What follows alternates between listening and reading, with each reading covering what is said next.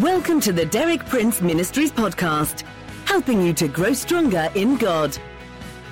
For more than six decades, best-selling author and Bible teacher Derek Prince has been a source of inspiration for millions of believers around the world. You too can benefit from his compelling biblical insights. And now, Derek Prince.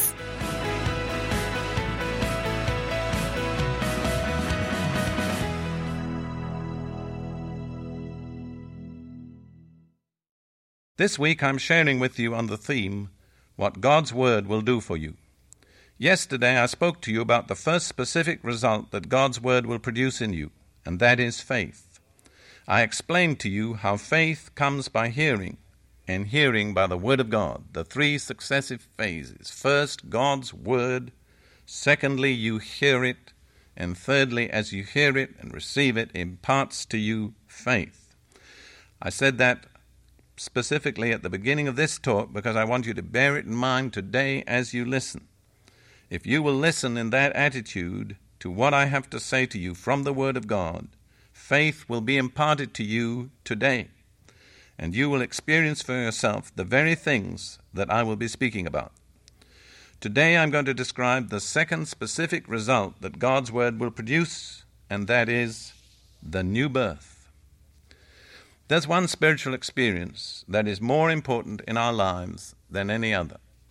One miracle that we have to have if we're ever going to know God and become what God desires. Yesterday, I spoke about the miracle that happened when the Virgin Mary believed the message of the angel. She received with faith the word that God sent her through the angel, and her faith released the miracle working power of that word. Well, today I'm going to speak about another kind of miracle that can happen in the lives of any person anywhere in the world who will receive God's Word. This miracle is the new birth, being born again, and it is the most important thing that can ever happen in your life or in mine. Listen to what Jesus says about it in John chapter 3 and verse 3. Jesus answered and said to him, that is Nicodemus, Truly, truly, I say to you, Unless one is born again, he cannot see the kingdom of God. The kingdom of God is closed to anyone who is not born again. The primary, essential requirement for seeing and entering God's kingdom is to be born again. Now, the man that with Jesus was talking to at that time, Nicodemus, did not understand that. He said, How can a person be born again? That's an important question. How can a person be born again. I'm going to explain that to you. I'm going to show you how it comes out of hearing the word of God. In 1 Peter chapter 1 verses 22 and 23, Peter says this to Christians: Since you have in obedience to this truth purified your souls for a sincere love of the brethren, fervently love one another from the heart. For you have been born again Notice that phrase. You have been born again, not of seed which is perishable, but imperishable.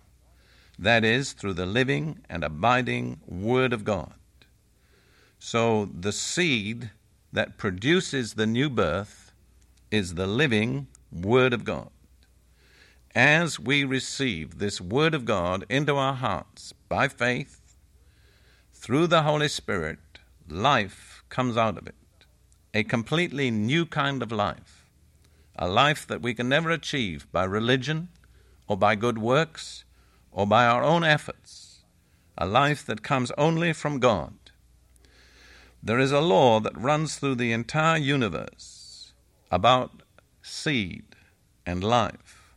We may state the law this way The nature of the seed determines the nature of the life that comes from it. If the seed is perishable, corruptible, the life that comes out of it will likewise be perishable and corruptible. But the seed of the Word of God is not perishable, it's not corruptible, it's divine, eternal, imperishable, incorruptible. And the new life in us that comes forth out of that seed is the same life that's in the seed. It's divine, eternal, imperishable, incorruptible. That's the kind of life that God wants you to receive. But it will come to you only as you receive by faith the seed of God's Word. Now I want to speak to you further about the kind of life that the seed of God's Word will produce in us. In the first epistle of John, chapter 3, verses 8 and 9, John says this He says, The one who practices sin is of the devil, for the devil has sinned from the beginning. That's very clear language, isn't it? Anyone who practices sin, who regularly indulges in sin, is of the devil. Then he tells us why Jesus came. He says, The Son of God appeared for this purpose, that he might destroy the works of the devil. And of course, the primary work that's referred to there is sin. Jesus came to deal with the sin problem in our lives. Then John speaks about the result of the new birth. In the next verse, verse 9, he says, No one who is born of God practices sin, because his seed, that's God's seed, abides in him. And he cannot sin because he is born of God. Now, that's very strong language, and I think we need to see carefully exactly what John is saying. I personally do not believe that John is saying a born again Christian can never commit sin. One reason why is because I'm a born again Christian, and I'm sorry to say that from time to time, since I was born again, I have committed sin. Not many times, not deliberately, but I have done it. And yet I know I'm born again. I believe what John is telling us in this verse is this He's speaking about the new nature that comes out of the seed of God. And you remember we said, as is the seed, so is the life, so is the nature that comes out of it. The seed is divine, eternal, imperishable, incorruptible. So is the life, so is the nature that comes out of it. So through the new birth, there is born within every one of us a new life, a new nature. That's the very life of God Himself. It's divine, it's eternal, it's incorruptible, it's incapable of sin. You notice why John says it's incapable of sin because God's seed abides in it. An imperishable seed, a holy seed, can never produce that which is imperishable or unholy. Now, the course of our lives as believers will be determined according to how much we let that new nature express itself and live itself out through us. There isn't a guarantee that we'll never sin.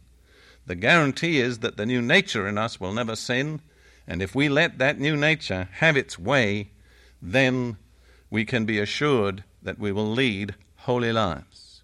Now, I want to take this one step further. We've talked about receiving the Word of God. But if we go on to the book of Revelation, chapter 19 and verse 13, we find that Jesus himself is called the Word of God. So we have the Word in two forms. We have the Word that's written, or spoken, the word that's coming to you right now through my message. But we also have the living, personal word, the Lord Jesus Christ. Now, these two, in a certain sense, are identical. I think we can understand this from the analogy of a seed. You go to a store and you buy a packet of seeds, maybe watermelon seeds. And inside is something that's small and black and shiny and hard and looks very lifeless in a certain sense and certainly has no beauty. But on the outside of that packet, quite likely you'll see a picture of a full ripe watermelon cut in half, and you'll see that red, luscious flesh in there, and your mouth begins to water.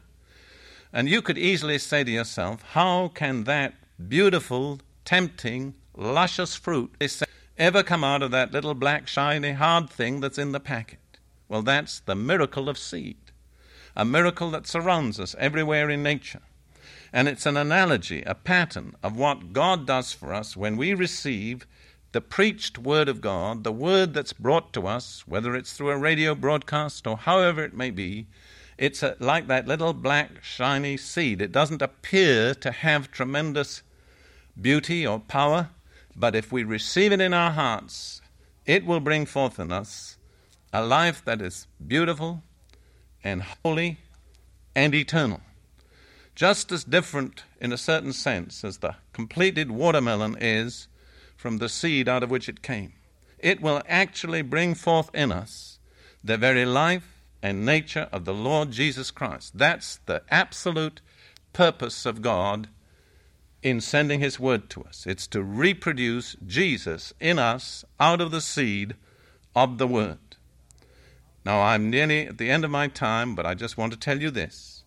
You too can be born again if you'll just receive the seed of God's Word, the promise of the Word of God. It'll bring forth in you that new life. John 1:12 says, "As many as received him, Jesus, to them he gave the power or the right to become the sons of God." And then it says they were born of God. So you can be born of God, born again, if you will just open your heart and receive Jesus.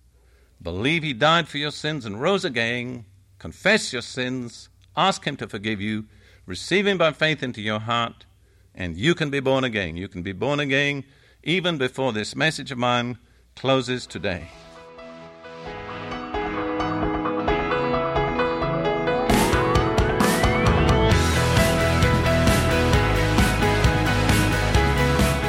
Thank you for listening. For more inspiring teaching, visit our website at dpmuk.org forward slash podcast. And like our page at facebook.com forward slash dpmuk to join our online community. Derek Prince, teaching you can trust.